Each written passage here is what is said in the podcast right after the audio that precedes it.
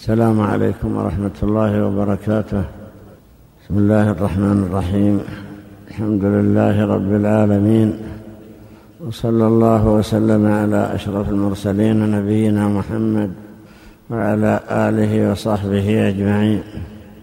يجب على المسلم أن يصدق ما جاء عن ربه سبحانه وتعالى وما أخبر به النبي صلى الله عليه وسلم ويقبل كل ذلك ولا يرد شيئا مما جاء في القرآن أو جاء في السنة الصحيحة بحجة أنه لا يوافق ما في العقول أو أنه مخالف لما في الفطر أو أن يطعن فيه بكذا وكذا أو ما أشبه ذلك. يوجد كثير في هذه الأزمنة يطعنون في بعض القصص في القرآن فبعضهم يكذب بقصة سليمان التي قصها الله تعالى مع ملكة سبأ. ويقول كيف يكون الهدهد أعلم من سليمان؟ وكيف يقول أحطت بما لم تحط به؟ وسليمان قد أوتي هذا الملك وسخرت له الريح بحيث أنه يغدو غدوها شهر ورواحها شهر ولا يعلم حال أهل اليمن الذين هم بقربه. هكذا سمعنا أن بعضهم طعن في هذه القصة وظن أنها مصورة ليست صحيحة. ولا شك أن هذا طعن في القرآن الذي هو كلام الله. فالله تعالى قد أخبر عن هذه القصة خبرا واقعيا خبرا صحيحا إلى أن أخبر بمجيء تلك المرأة وجنودها وإسلامها. فلا يجوز لأحد أن يطعن فيما أخبر الله تعالى به. ولو كانت تلك الشبه في زعمهم أنها عقلية. كذلك أيضا سمعنا من يطعن في قصة يوسف ويقولون كيف يكون يوسف نبيا ويأتيه الوحي وعلمه الله من تأويل الأحاديث ثم مع ذلك يرد إخوته مرتين ويعلم أن أباه موجود ولا يطلب وجوده ولا يطلب إحضاره على ما هو عليه ولا يرفق بإخوته وما إلى ذلك. وهذا لا شك أنه طعن في القرآن. فهذه القصص لا شك أنها واقعية. لا مانع من أن يكون الله تعالى حجب عن سليمان خبر هؤلاء الذين في اليمن والذين تملكهم امرأة والذين يسجدون للشمس ولم يطلع عليهم أو سمع عنهم ولكن لم يعلم صحة الخبر إلي عنهم. حتى أخبره بذلك هذا الطائر الذي هو الهدهد الذي غاب عن نظره ولما تفقده سأل عنه ما لي لا أرى الهدهد. لا مانع من أن يكون هذا الهدهد أحاط بذلك وطار بسرعة ووصل إلى تلك البلاد ووجد خبرهم وأخبر بسليمان بذلك وسليمان قد يكون منشغلا بغيرهم. كذلك أيضا نقول إن يوسف عليه السلام لا بد أنه أراد أن يذل أو ينكل إخوته الذين كادوا له ذلك الكيد.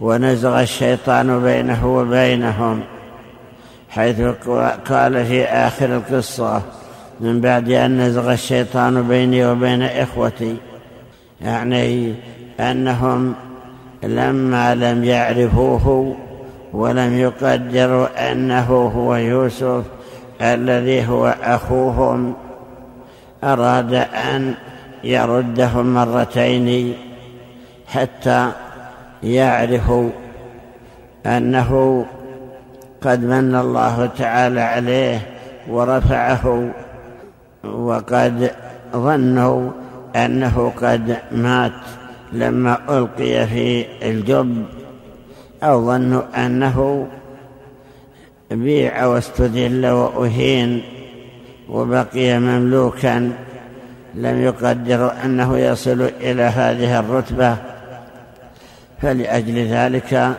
لم يخبرهم أنه أخوهم في المرة الأولى وطلب إحضارهم لأخيه.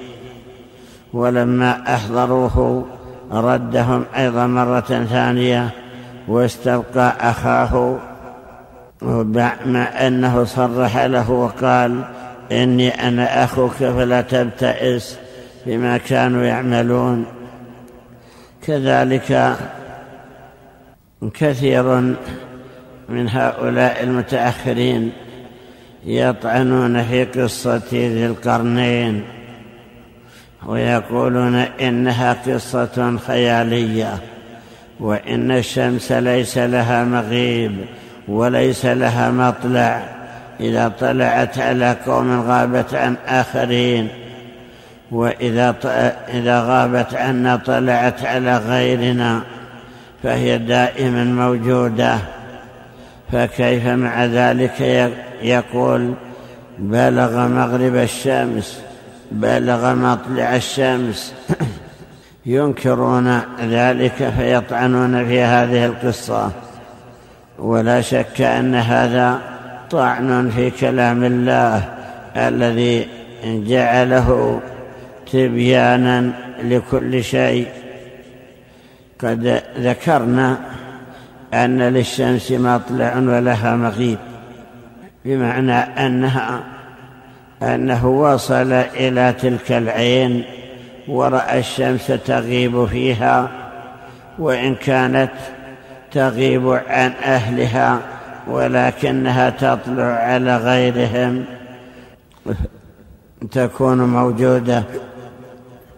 فالله أخبر بأنها تغيب تغرب في عين حمئه فعلى هذا لا يجوز التكذيب بشيء أخبر الله به.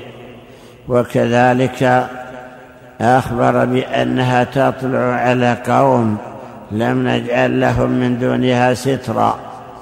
لا بد أنها تطلع.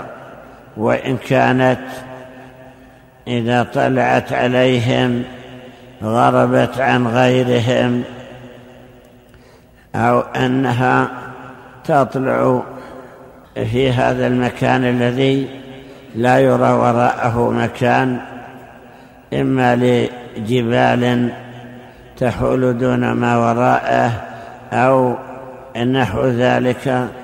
فالله تعالى لا بد أنه جعل لها مكانا تطلع منه وتغرب منه.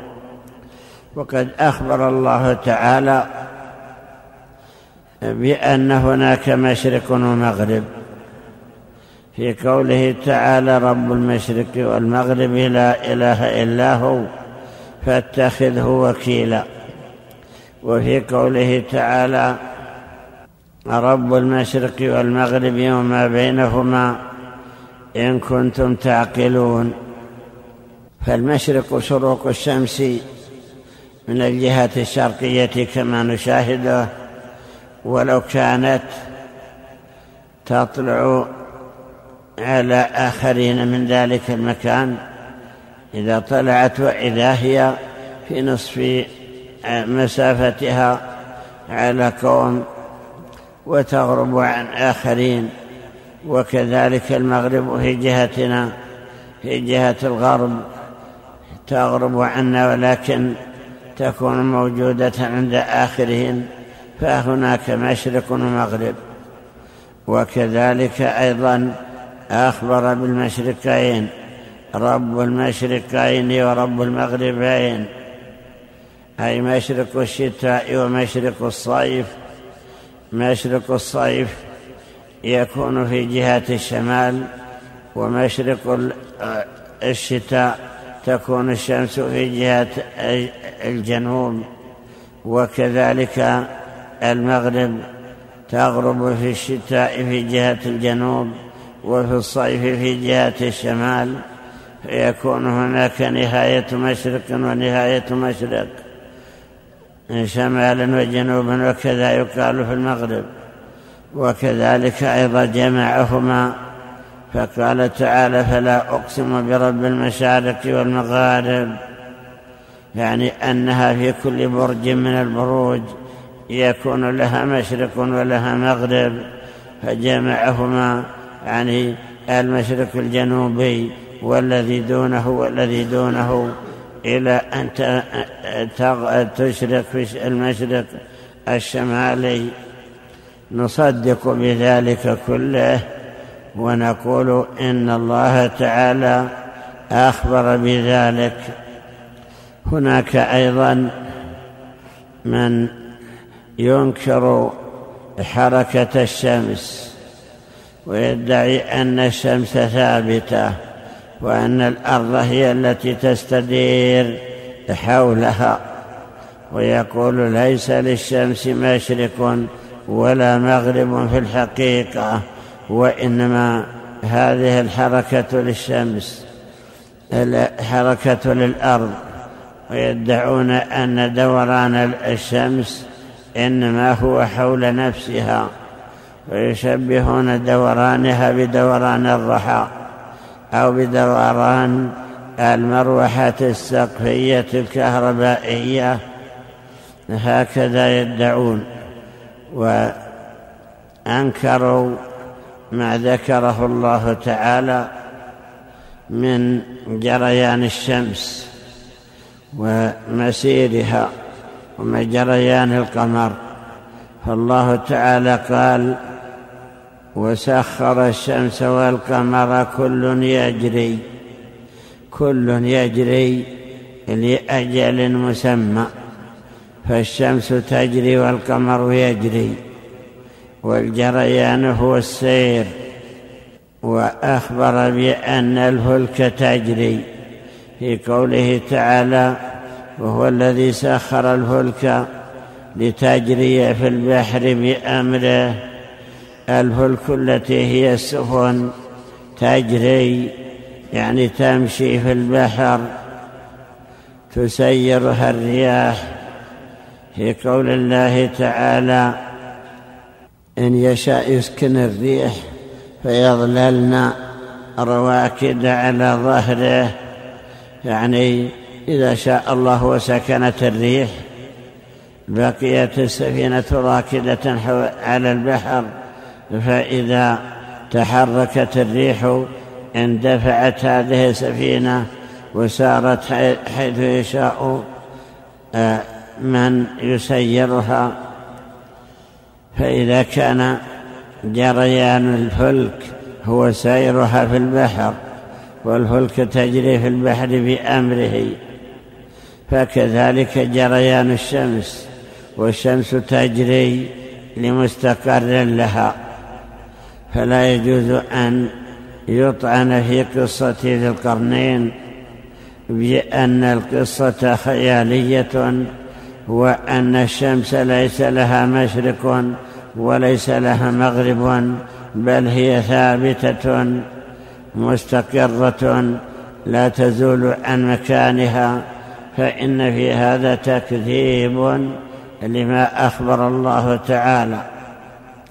قد أخبر الله بأن الأرض مستقرة فقال تعالى الله الذي جعل لكم الأرض قرارا قرارا يعني ثابتة مستقرة لا تتحرك. وأخبر بأنه في يوم القيامة يبدلها في قوله يوم تبدل الأرض غير الأرض. وأخبر بأنها تمد يوم القيامة وإذا الأرض مدت وألقت ما فيها وتخلت. يعني أخرجت ما فيها كما في قوله وأخرجت الأرض أثقالها أي ما فيها من الموتى ونحوهم. وأخبر بأنها تسوى في قوله فيذرها كاعا صفصفا لا ترى فيها عوجا ولا أمتا. فكل هذا دليل على أن هذه الأرض تمد يوم القيامة وأنه يجمع الخلق عليها أولهم وآخرهم مهما كثروا وأن البحار آه، تزال ويسوى مكانها فتبقى الأرض كلها مستوية لا ترى فيها عوجا ولا امتا ولما كان من يسمون أهل الهيئة الجديدة خيل إليهم أن الشمس مثل الأرض كما يقولون أربعة آلاف مرة أو نحو ذلك فإنهم يقولون إذا كانت الشمس بهذا الجرم الكبير فكيف تتحرك؟ وهي بعيدة بعيدة عن الأرض. قد يكون بينها وبين الأرض مسيرة خمسمائة سنة. أي بينها وبين الأرض. فكيف مع ذلك تقطع هذه المسافة في أربع وعشرين ساعة؟ ثم تطلع. هذا مما يستنكر يستنكرونه والجواب أنها تجري كما يشاء الله. فالله تعالى قادر على أن يجريها في لحظات. وقد أسري بالنبي صلى الله عليه وسلم في نحو ساعة أو أقل من المسجد الحرام إلى المسجد الأقصى. ثم عرج به إلى السماء ودخل في السماء الدنيا ثم التي تليها إلى السماء السابعة والمسافة بينهما نحو كما قيل أربعة عشر ألف أربعة عشر أو سبعة آلاف سبعة آلاف سنة ومع ذلك قطعت في ليلة واحدة أو بعض ليلة ولما أخبر بذلك النبي صلى الله عليه وسلم بأنه أسري به وعرج به كذبه المشركون وقالوا نحن نسافر مسيرة شهر حتى نصل إلى بيت المقدس ثم نرجع مسيرة شهر. وأنت قطعت هذه المسافة في ليلة واحدة. هذا هو البهتان هذا هو الكذب. أخبروا بذلك أبا بكر الصديق فقال صدق إني أخبر أني أصدقه في أعجب من ذلك في خبر السماء. أي كون الملك ينزل عليه من السماء في لحظات حتى ينزل عليه بالوحي ثم يعرج وإذا كان كذلك فكيف يستغرب أن الله تعالى يقطع به هذه المسافة يسري به إلى آه، بيت المقدس ثم يعرج به إلى السماوات في هذا هذه الليلة فعلى هذا لا يستغرب أن الشمس تجري بهذه السرعة وأنها تقطع هذه المسافة ولو كانت ما كانت في هذه الساعات. في كل أربع وعشرين ساعة تدور دورة على هذه الأرض وكذلك أيضا القمر. يشاهد أن القمر في أول الشهر يكون ملاصقا للشمس أي مقاربا لها في أول ليلة بحيث أنها لا تسطع إلا في حافته التي تليه. فإذا في الليلة الثانية يبتعد عنها قليلا منزلة فيزداد سطوعها فيه وهكذا كلما ابتعد عنها سطعت فيه إلى أن يكون هو في المشرق وهي في المغرب. فعند ذلك تقابله لأنه كالمرآة فإذا قابلته سطعت فيه وكمل ضوءه كمل نوره. فهذا بلا شك دليل على أنه يجري وأنه يمشي. فإذا كان في أول الشهر يكون إلى جانبها ثم يتأخر عنها منزلة بعد منزلة. دلنا ذلك على أنهما ليس راكدين. ليست الشمس راكدة وليس القمر راكدا. بل إنهما يجريان.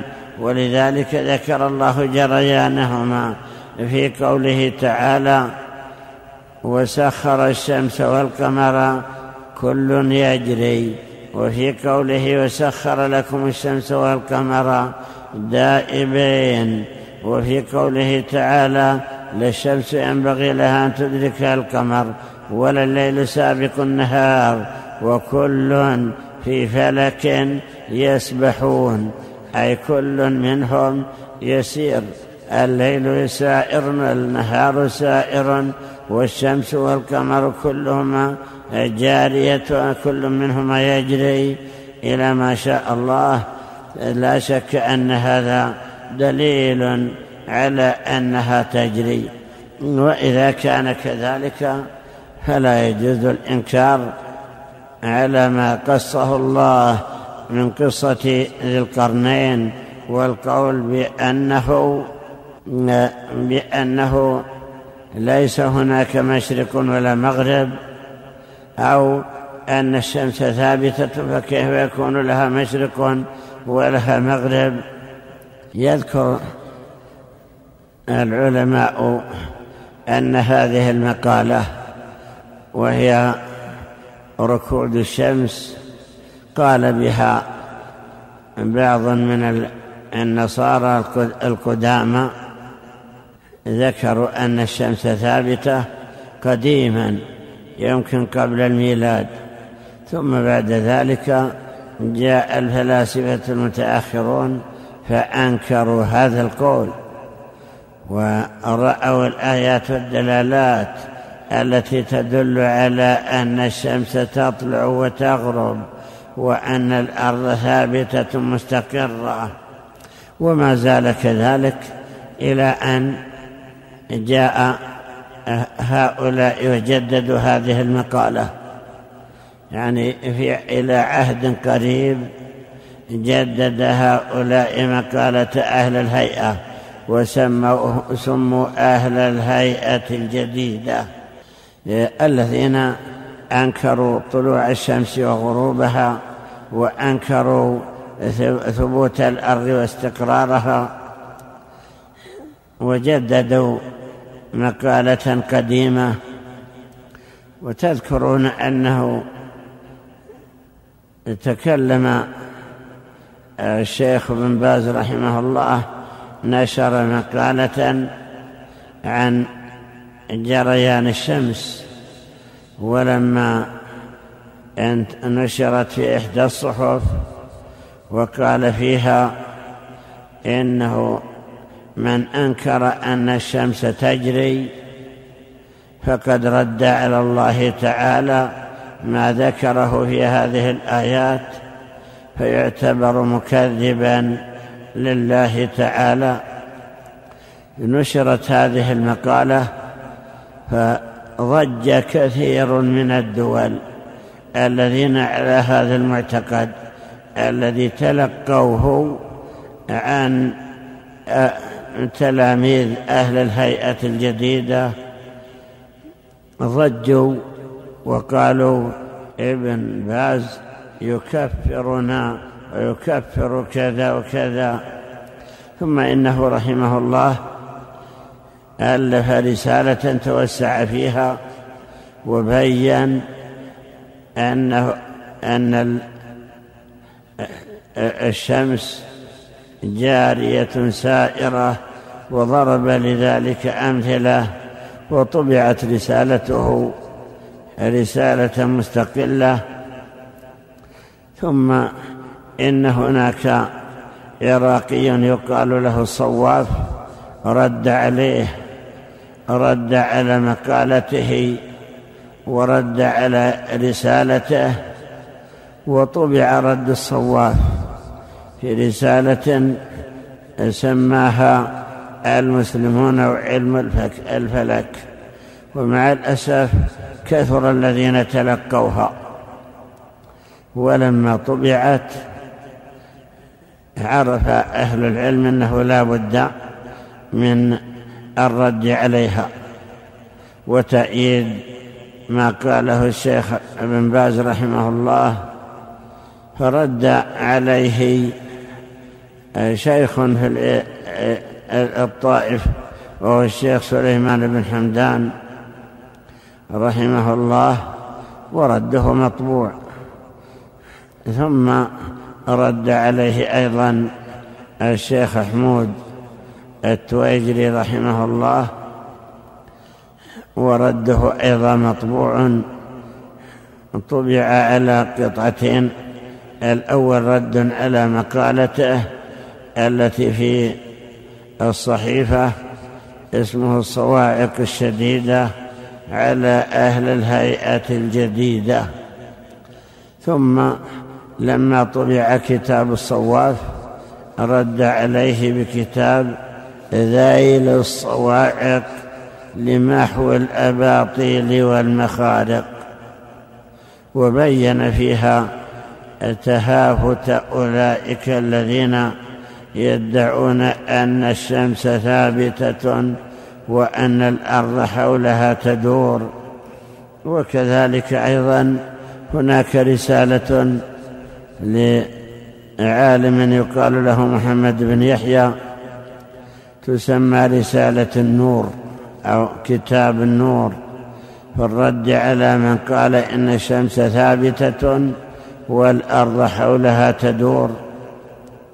وذكروا الأدلة الواضحة التي تبين أن للشمس مشرق ومغرب. واعتمدوا على ما في القرآن.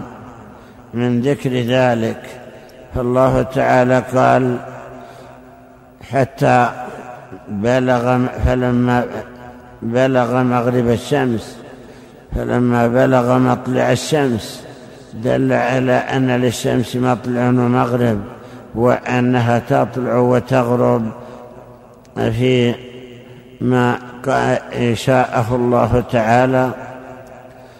ولما طبعت هذه الكتب استاء الصواف لأن في هذا تكذيب له وذكر أنكم إذا أنكرتم دوران الأرض خطأكم جميع الدول وظللوكم لأنهم يعتقدون أن الشمس هي التي تدور.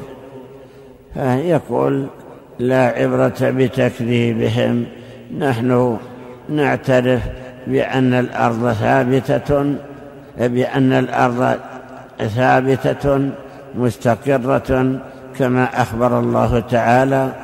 ولا نعتبر بما يقوله هؤلاء الذين يقولون بظنهم والذين يصدقون أولئك ولا عبرة بمن أيدهم ممن اعتمد على تلك الأقوال التي يقدرونها.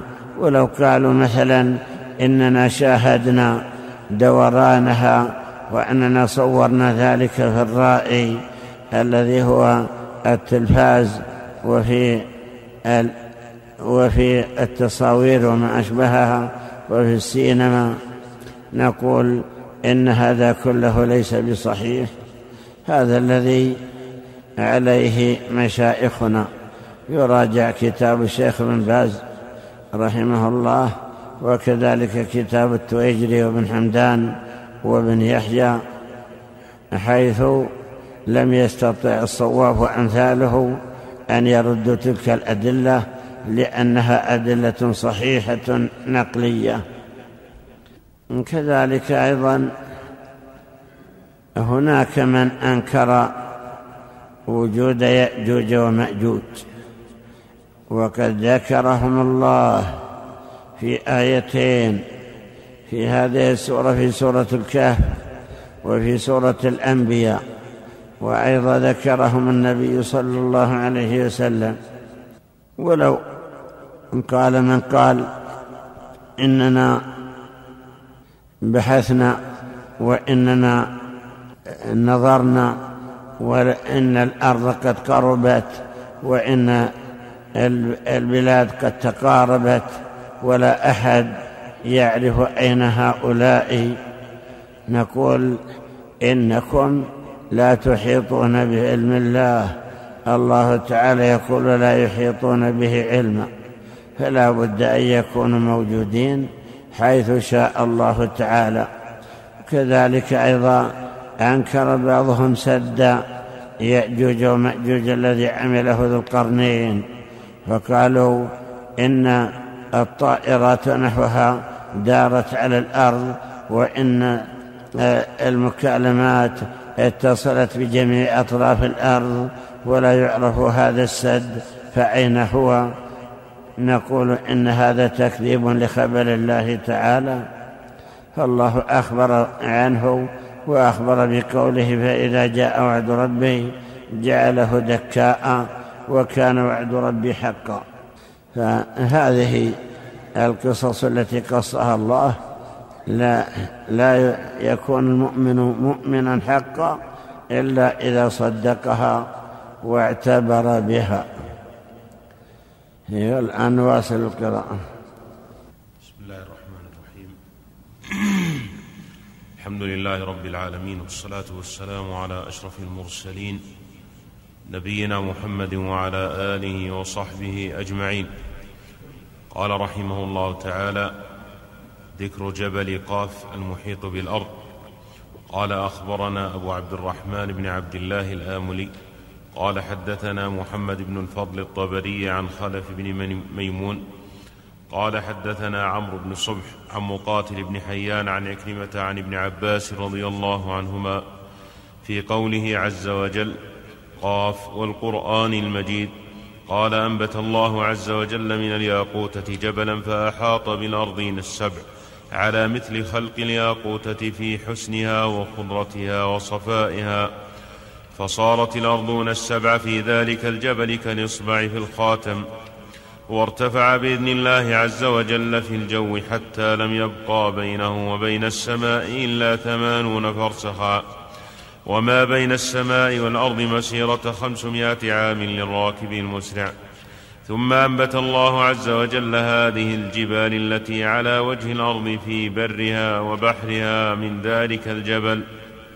فهي عروق ذلك الجبل متشعبة في الأرضين السبع فذلك قوله تعالى والجبال أوتادا وجعلنا فيها رواسي شامخات فالرواسي الثابتات فالرواسي الثابتات الأصول إلى الأرض السابعة والشامخات العاليات الفروع فوق هذه الأرض قال وقال ولذلك الجبل رأس كرأس الرجل ووجه كوجه الرجل وقلب على قلوب الملائكة للمعرفة لله سبحانه وتعالى والخشية والطاعة له. فذلك قوله جل ذكره قاف والقرآن المجيد. فقاف ذلك الجبل وهو اسمه وهو أقطار الأرض وهو أقطار السماوات والأرض التي يقول الله عز وجل إن استطعتم أن تنفذوا من أقطار السماوات والأرض وخلق, وخلق الله عز وجل وخلق الله عز وجل في عروق ذلك الجبل ألوان المياه التي تجري في البحور من البياض والخضرة والسواد والصفرة والحمرة والكدرة والعذب والمالح والمنتن والزعاق فإذا أراد الله عز وجل أن يزلزل قرية أوحى إلى ذلك الجبل أوحى الله إلى ذلك الجبل أن يحرك منه عرق كذا وكذا فإذا حركه خسف الله عز وجل بالقرية فحضرت السماء من ذلك فخضرت السماء من ذلك وخضرت ذلك وخضرت ذلك الجبل من تلك الصخرة. قضى ذلك الرحمن تبارك وتعالى فهبط جبريل على نبينا وعليه الصلاة والسلام إلى الأرض. فلما انفرجت عنه سماء الدنيا رمى ببصره إلى الأرض فإذا هي ساكنة قد استقرت بالجبال بإذن الله. جلت في عظمة الله عز وجل فوقف مكانه ثم أنشأ ينظر تعجبا. فلما رأى جبريل صلى الله على نبينا وعليه وسلم جبل قاف أنكره لما رأى من عظم من عظم لما رأى من عظم خلقه وحسن لونه.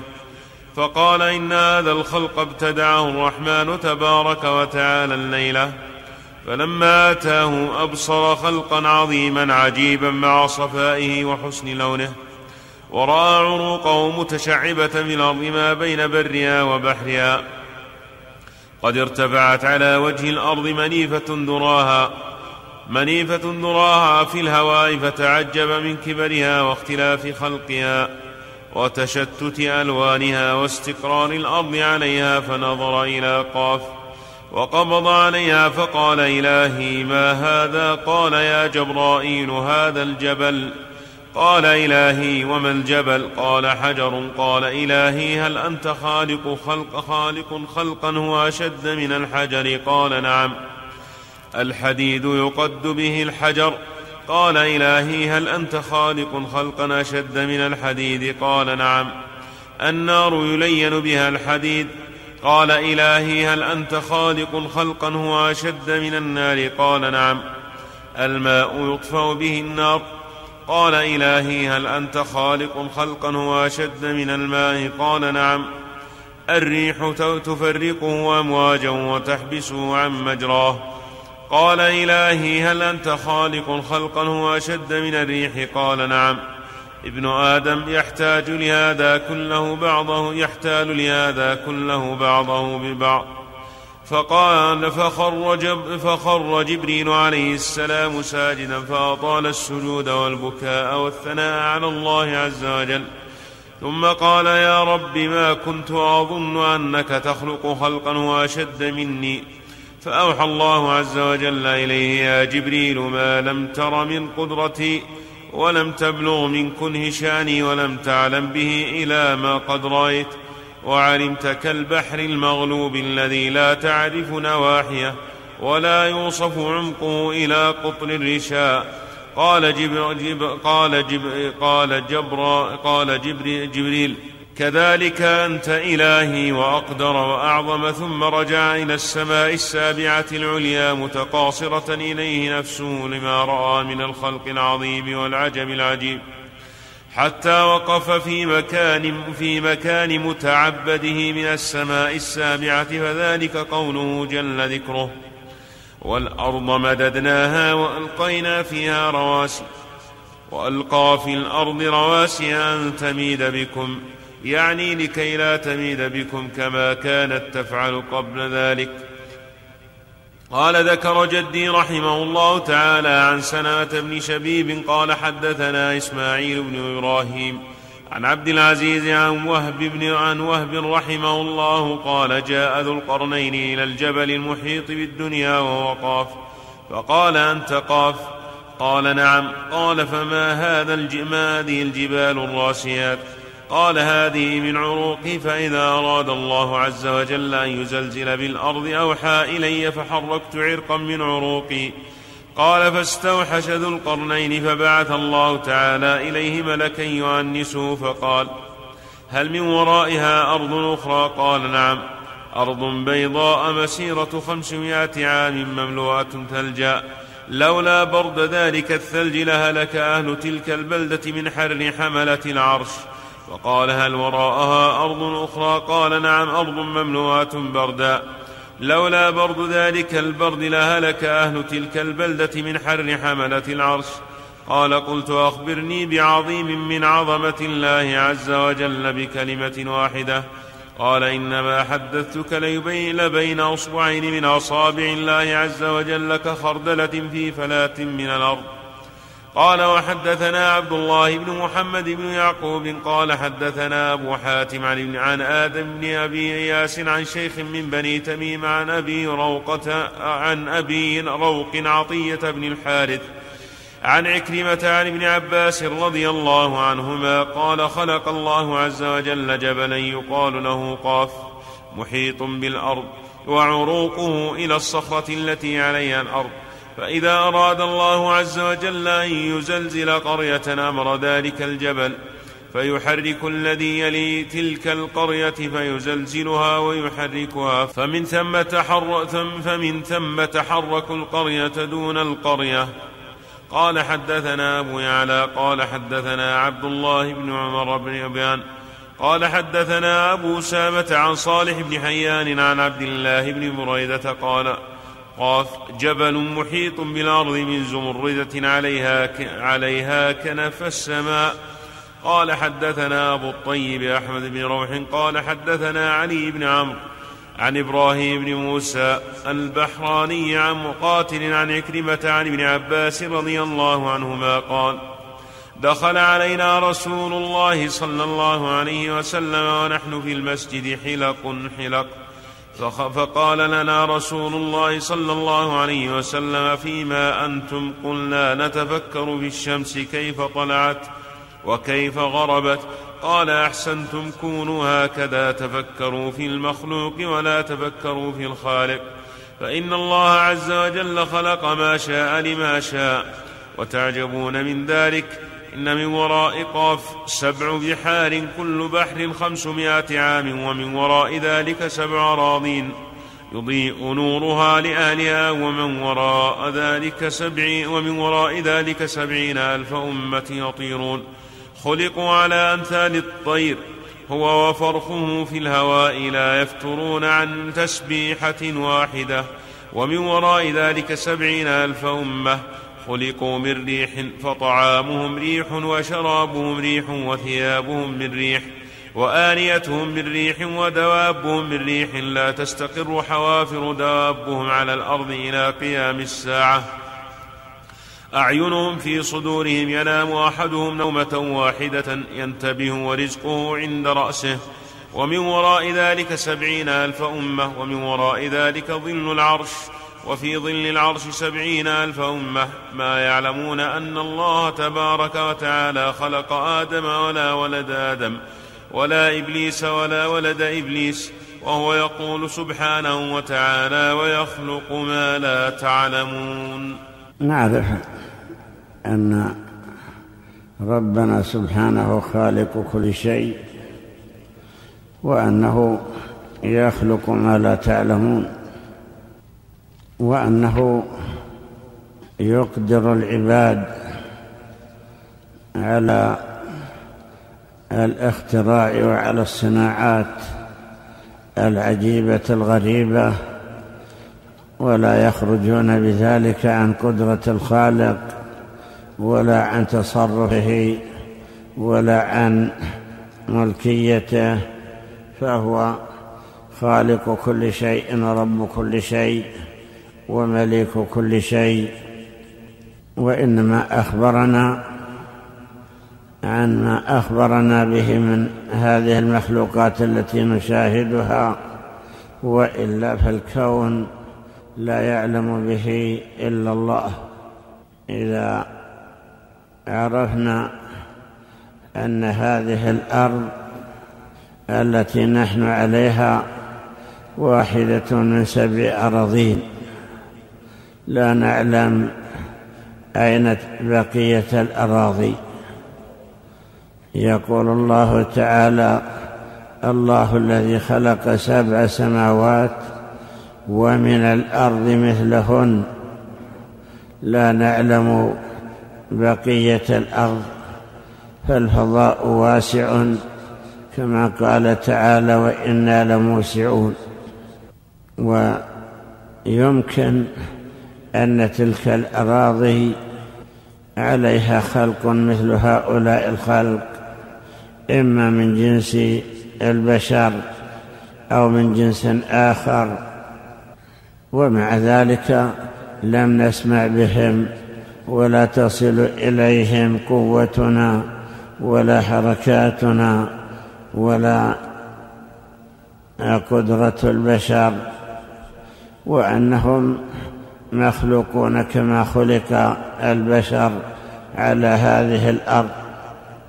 وكذلك أيضا السماوات.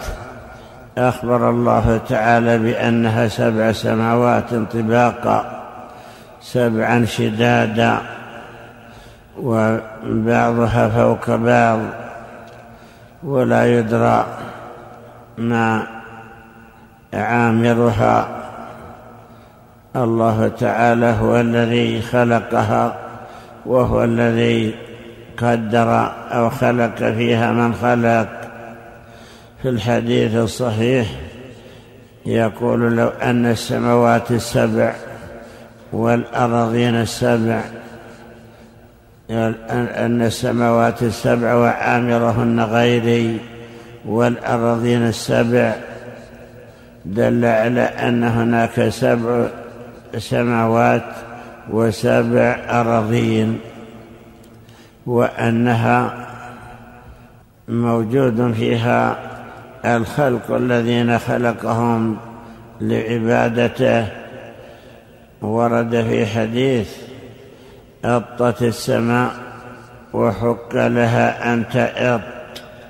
ما فيها موضع أربع أصابع إلا وملك قائم. أو راكع أو ساجد. هذا هؤلاء خلق من خلق الله تعالى. لما أسري بالنبي صلى الله عليه وسلم رأى البيت المعمور المذكور في أول سورة الطور والطور وكتاب مسطور في رق منشور من البيت المعمور. فالبيت المعمور في السماء السابعة؟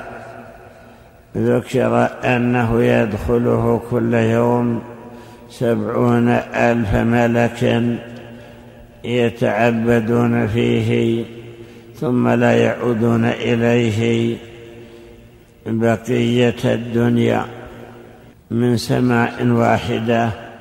وقيل إن في كل سماء بيت يدخله مثل هذا العدد هو البيت المعمور. فهذا ونحوه مما يدل على عظمة الخالق وقدرته على كل شيء وخلقه لهذه المخلوقات وتدبيره لها كما يشاء وأنه سبحانه لا يعجزه شيء في السماوات ولا في الأرض. إنما أمره إذا أراد شيئا أن يقول له كن فيكون. هذا خلق الله. لما ذكر بعض خلقه في قوله تعالى خلق السماوات بغير عمد ترونها وألقى في الأرض رواسي أن تميد بكم وبث فيها من كل دابة. يعني هذه الدواب التي بثها الله تعالى على هذه الأرض. يقول بعد ذلك وأنزلنا من السماء ماء فأخرجنا به من كل زوج كريم. هذا خلق الله فأروني ماذا خلق الذين من دونه. وقد أخبر تعالى بأنه على العرش استوى خلق العرش وأخبر بأن الكرسي وسع السماوات والأرض والكرسي قيل إنه كالمرقاه بين يدي العرش ومع ذلك فإنه يتسع للسماوات والأرض. حتى قال بعض ورد حديث ما السماوات السبع والأرضون السبع في الكرسي إلا كدراهم؟ ألقيت دراهم سبعة ألقيت في ترس. ماذا تشغل هذه السبعة دراهم قطعة صغيرة من الفضة؟ ماذا تشغل من الترس الذي هو المغفر الذي يلبس على الرأس من الحديد؟ خلق الله تعالى أعظم من أن يتصوره المتصور. من جملة خلقه من الملائكة جبريل عليه السلام له قدرة على أن يتشكل بما يشاء. كان يتشكل بشكل أعرابي وأحيانا يأتي في صورة رجل يقال له دحية بن خليفة. ومع ذلك فإنه لا يعرف أو لا يقدر قدره إلا ربه. ذكر أن النبي صلى الله عليه وسلم رآه مرتين له ستمائة جناح وقد سد الأفق. هذا ملك من ملائكة الله تعالى. قد سد الأفق وله هذا العدد من الأجنحة. ذكر في هذا الأثر الذي سمعنا أن الله تعالى خلق هذه الجبال التي نشاهدها. تشاهدون أن بعضها يرتفع في السماء نحو آه، أو قدر الكيلو. أو أرفع أو أقل ارتفاعه في السماء ومع ذلك فيه هذه الصلابة وهذه الشدة ولذلك ذكر الله تعالى أنه أنبت أنبت هذه الجبال وأرساها وجعلها رواسي في الأرض على ما فيها من الصلابة والقوة. ذكر في هذا الأثر أن الله لما خلق هذه الجبال قال جبريل يا ربي ما أعظم هل خلقت خلقا أعظم من هذه الجبال؟ قال نعم. الحديد. مشاهد أن الحديد يكسر هذه الجبال. هذا الحديد الذي يؤتى به كعتل أو هذه المتفجرات ونحوها تكسر هذا الحديد. فيكون الحديد أقوى من من هذه الجبال وهذه الصخور. فقال يا ربي وهل خلقت أشد من الحديد؟ قال نعم. الحديد خلق الله تعالى ما هو أشد منه وهو هذا الماء الذي خلق النار خلق النار التي تذيب الحديد. إذا أدخل فيها هذا هذا الحديد مع صلابته يذوب حتى يكون كأنه ماء يسيل مع صلابته وقوته. فهذه النار خلقها الله تعالى وجعلها أقوى من الحديد. معلوم أن هذه النار توقد مما توقد به من هذا الكبريت ونحوه وأنها تخرج حتى من الشجر الأخضر كما قال الله تعالى الذي جعل لكم من الشجر الأخضر نارا يعني أخرج من هذا الشجر الأخضر نارا توقدونها وتنتفعون بها.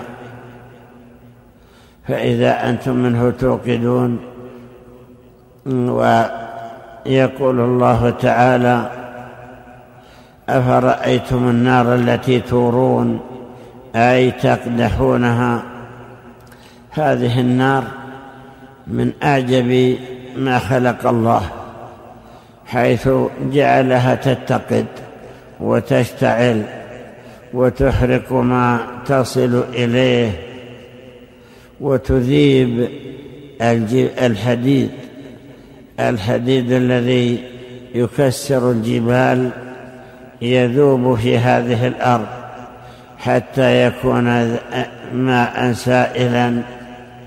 لما ذكر الله تعالى النار.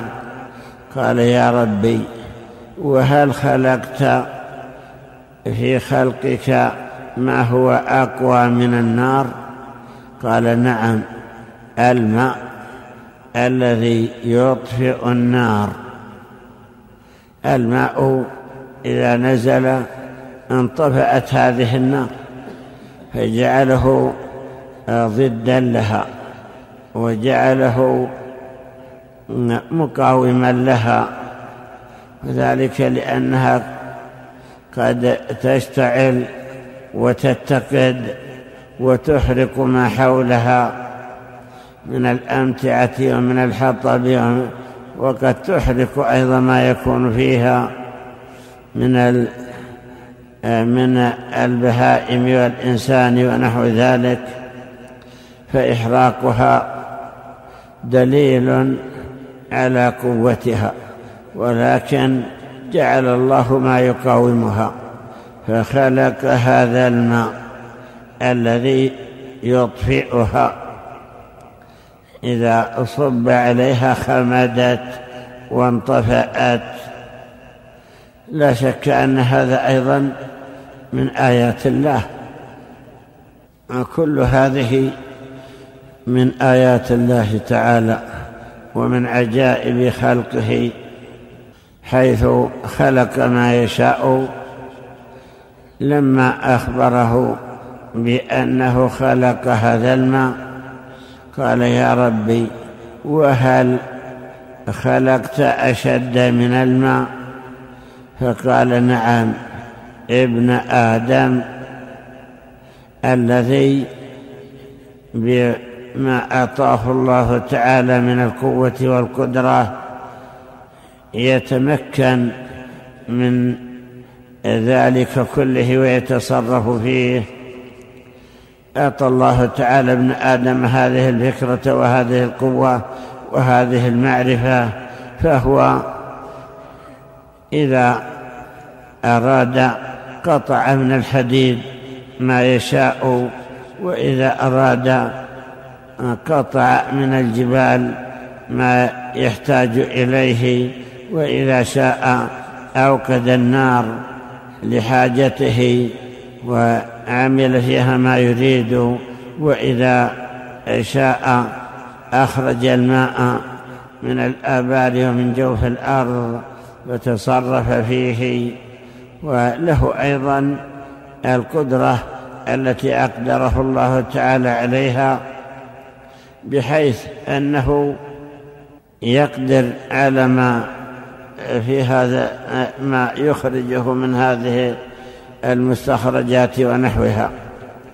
فهذه المخترعات الجديدة الله تعالى هو الذي أقدره عليها. وتدخل في قول الله تعالى ويخلق ما لا تعلمون فوجود هذه السيارات والطائرات والماكنات وما أشبهها وكذلك أيضا إخراج هذه الكهرباء وما يحصل فيها. هذا مما سخره الله تعالى ومما يسر أسبابه ومواده. لما أخرج أو اخترع بعض هذه الأشياء الجديدة أنكرها بعض العامة فرد عليهم بعض العلماء ونحوهم. أنكر بعضهم صناعة هذه الساعة التي تعرف بها المواقيت وادعوا أنها من السحر.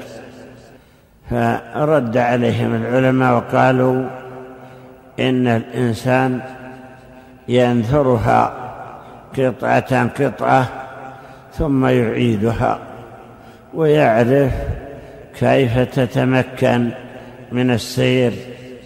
فهي من الآلات الصناعية فلا تدخل فيما لا يعرف سببه بل سببها معروف.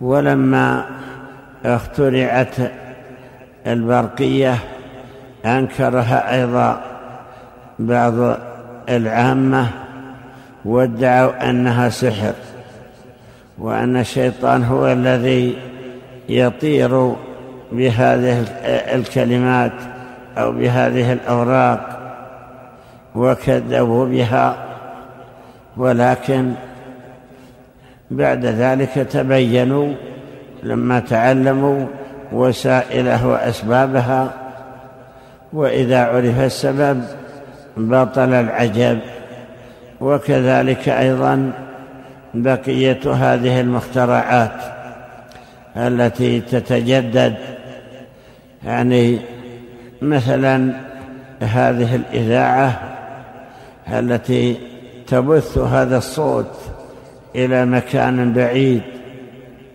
لا شك أن الله تعالى هو الذي أقدر عليها بحيث أن هذا الصوت لا يتغير صوت فلان يذاع في الوقت الفلاني ويصل إلى البلاد النائية البعيدة والقريبة ويسمع كما هو. هذا من آيات الله تعالى. وكذلك أيضا البث المرئي الذي هو هذا الرائي. لا شك أيضا أنه من آيات الله تعالى حيث أنه أوجد هذه الآلات التي تجتذب هذا المرئي ونحوه فلا يكون هناك غرابة فيما أقدر الله تعالى عليه. فهو الذي خلق هذه المواد التي صنعت منها هذه الأدوات. يعني هو الذي خلق الحديد. قال الله تعالى وأنزلنا الحديد فيه بأس شديد ومنافع للناس. فإذا كان الله هو الذي خلقه فإنه هو الذي أقدر الإنسان على أن يخترع منه هذه الأدوات التي يحصل بها هذا النفع فتحصل فيها هذه المنافع. فكونه يسر هذه المخترعات وهذه الصناعات التي وجدت في هذه الأسباب في هذه الأزمنة نعمة من الله تعالى أن يسر أسبابها.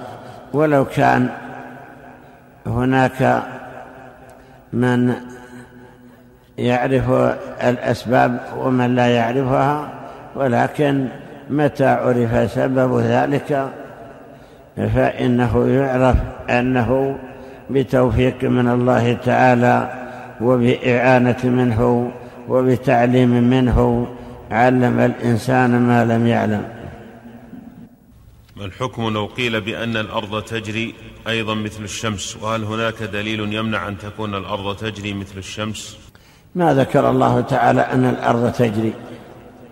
ذكر أن أن الفلك تجري والفلك تجري في البحر بأمره أي السفن ولم يذكر أن الأرض تجري ولا أن السماء تجري. إنما ذكر الله أن الشمس تجري وأن القمر يجري. وسخر الشمس والقمر كل يجري. والجريان هو السير. أي الشمس تسير والأرض, والأرض ثابتة.